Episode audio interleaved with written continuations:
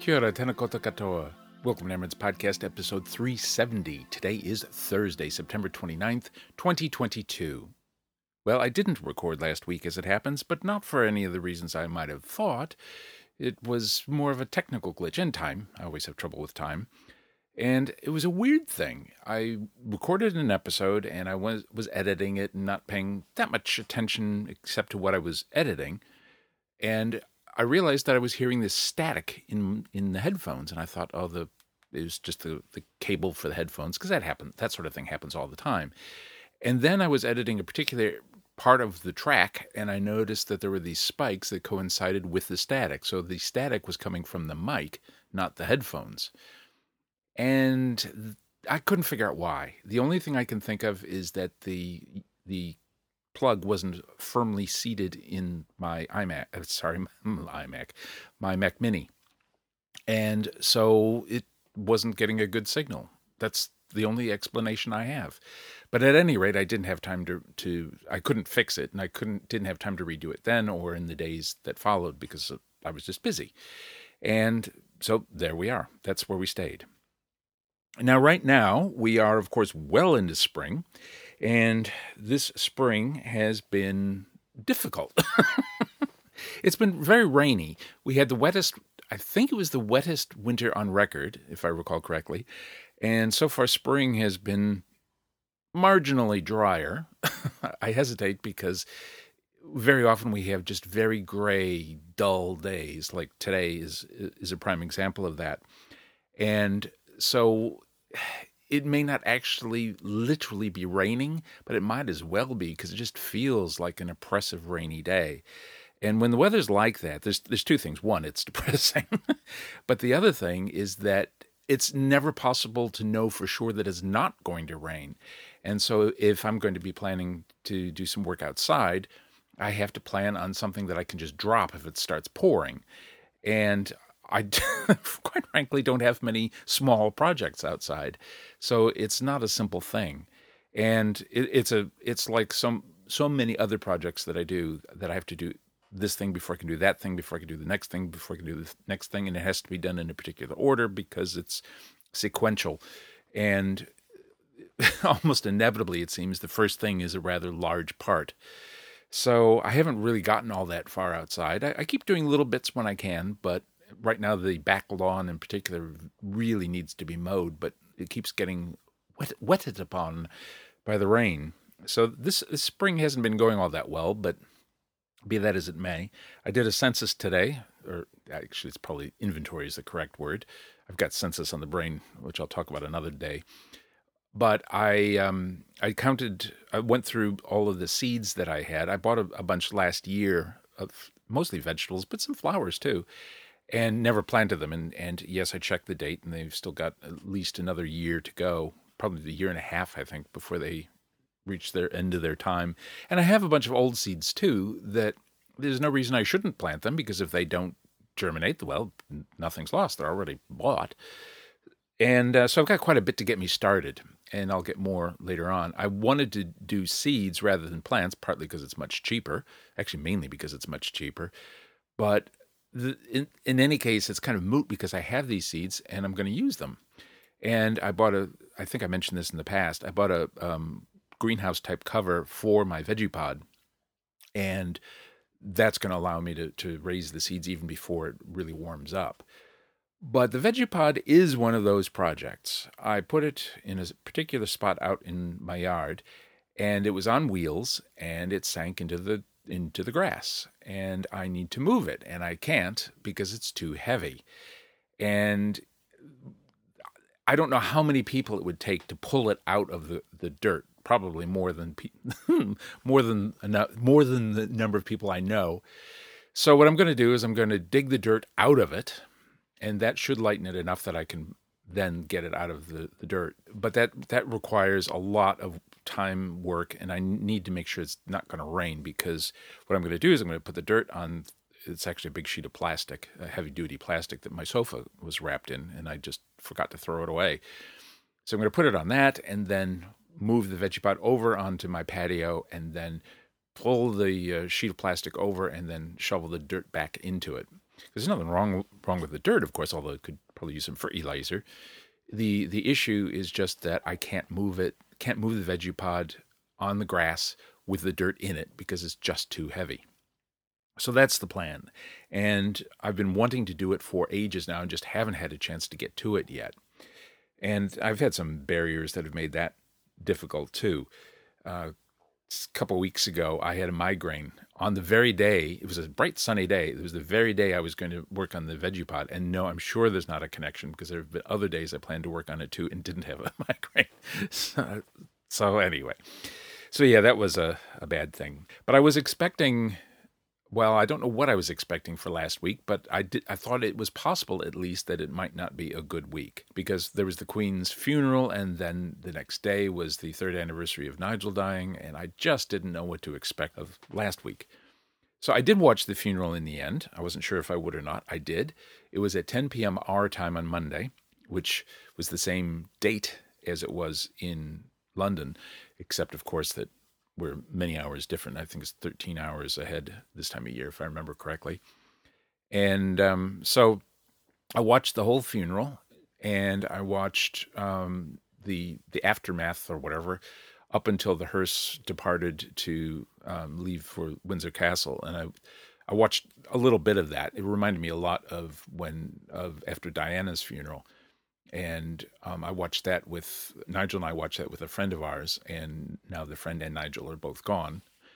So it was sort of poignant for me watching that from from that standpoint. But the only thing about the whole funeral that got to me personally, I mean, it was it was sad, and I felt bad for the family, and I felt bad for them having to go through all of that in the public eye with potentially millions of people watching. The only moment that affected me personally was at the end of the funeral itself when the royal family is standing in the door of Westminster Abbey um, following the coffin out. And I had a flashback, if, for lack of a better word, to when I did that with Nigel after his service. And at that moment, I felt that very personally. But it was it was quite brief because almost a, a moment or two later, I was brought back by the same thing that I'd been struck by numerous times um, through the whole few days and that was how difficult it must have been for those pallbearers because that coffin must have been heavy. It was, it's lined with lead, and that's why there were eight pallbearers instead of six. And they had to lift it slowly. I mean, oh my God, I can't even imagine doing it. Mind you, I have trouble. I can't lift the veggie pod out of the dirt, so I don't know that I'd be able to handle one eighth of the weight of a lead-lined coffin. But I felt really, I felt sincerely bad for them. But it turned out that apart from that one moment, it, I didn't, wasn't personally terribly affected by the, the funeral, and it was nice to have a sort of final closure on the whole thing because it, it did go on for ten days, and I was glad of that because when when you're mourning someone profoundly, to be reminded of other people's grief just sort of drags it up again. Whether you know, it's just it's unavoidable, basically.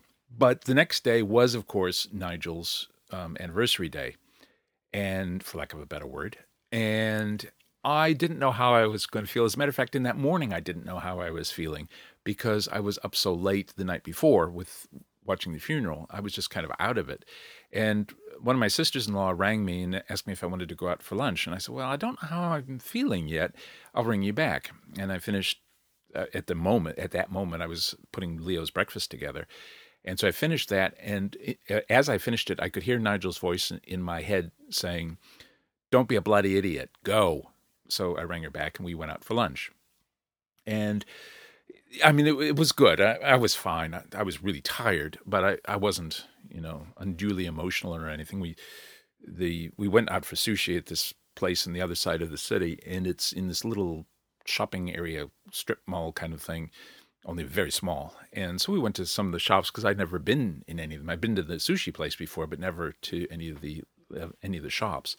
So that was that was kind of nice. It was kind of nice to know what's there, really. And on my way home, I stopped in the shop to to check something out. I'd, I'd been told that they had, and I was sort of looking around, and I saw a couple of cushions that I thought would look good on my sofa. And I'd been wanting to replace the, the little cushions on there for a long time, so I bought them. They were really cheap, I think $11 each. And so I went out to the car and I opened the boot to put them in there, and it suddenly hit me that that was an answer I'd been trying to work out in my head. Because it sort of bothered me that Nigel's death date or whatever you want to call it was like an anniversary. And it's certainly nothing to celebrate. It's nothing to do more than note to be aware of because it's a day when I know I'm going to feel bad at least on it to some extent but it needs something to ha- to give it some sort of meaning. And my solution that I hit on by buying those two cushions was that on the anniversary of his of his death, I'm going to do something positive about moving my life forward and acknowledging the life that I have now. Because I've got lots of other days to celebrate Nigel and and us that are positive and happy and have really good memories associated with them. I don't want the day of his death, the anniversary of his death to be an ongoing, continuing weight on me in the years ahead. And so I think that by focusing on something, something small, some doesn't have to be expensive, doesn't have to be a big deal, doesn't have to be, you know, a lot of work or anything, but focusing on something that's a, about moving my life forward will be a way of making something good out of it, if for lack of a better way of putting that. And so that's what I did. And that's what I am planning on doing from now on. We'll see. we'll see if it works out that way. I don't know, but it does sort of um, touch on projects as well. I've been working, as I have documented again and again. I've been working on projects all the time. I always have projects on the go, usually several, and most of which take months to finish. Mostly because I just don't work on it constantly. When I do work on a on a project with focus and determination, I can get it done however long it physically takes whether it's a day or two days or or whatever. But most of my projects either I don't get around to starting or I start and I get and I stop and whatever. And there have been a lot of reasons for that and it's far it's far too complicated a, a topic to go into right now. But I will say that one of the things that has been bothering me has been the amount of stuff that I still have to deal with.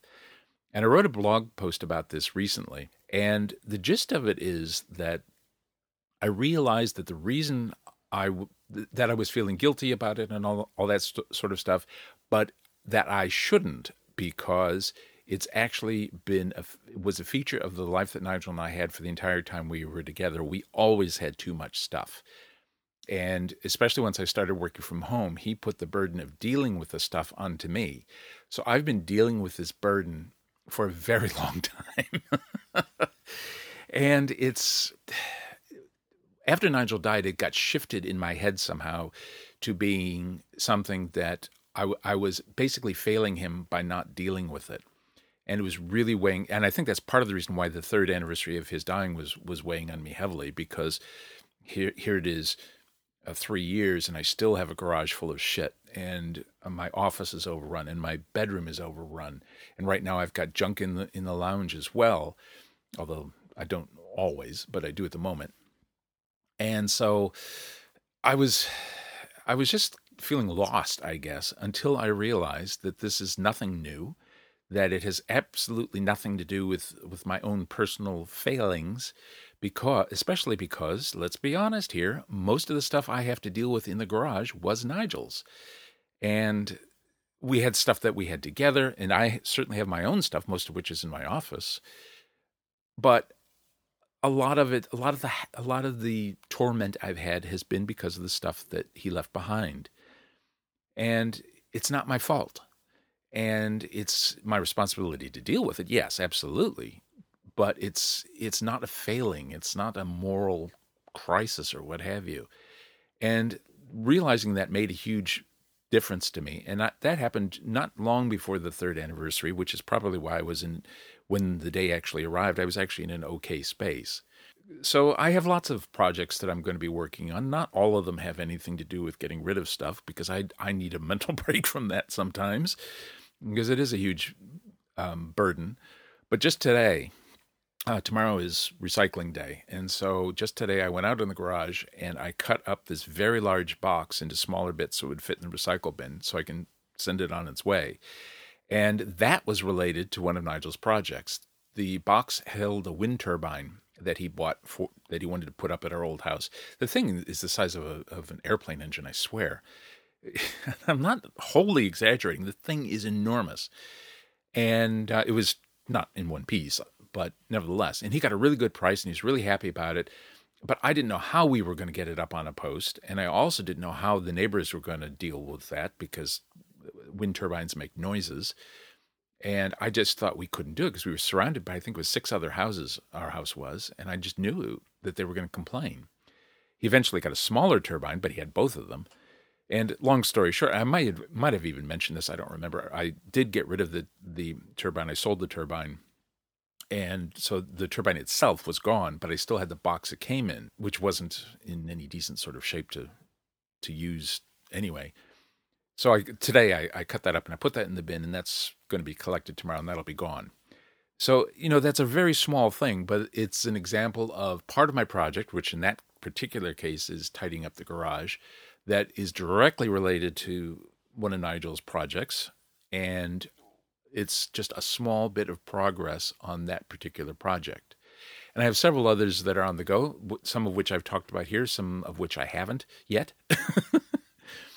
and I will make continue to make projects, uh, sorry, progress on those various projects as as I can when I can, and that will be stuff for future episodes, but not today.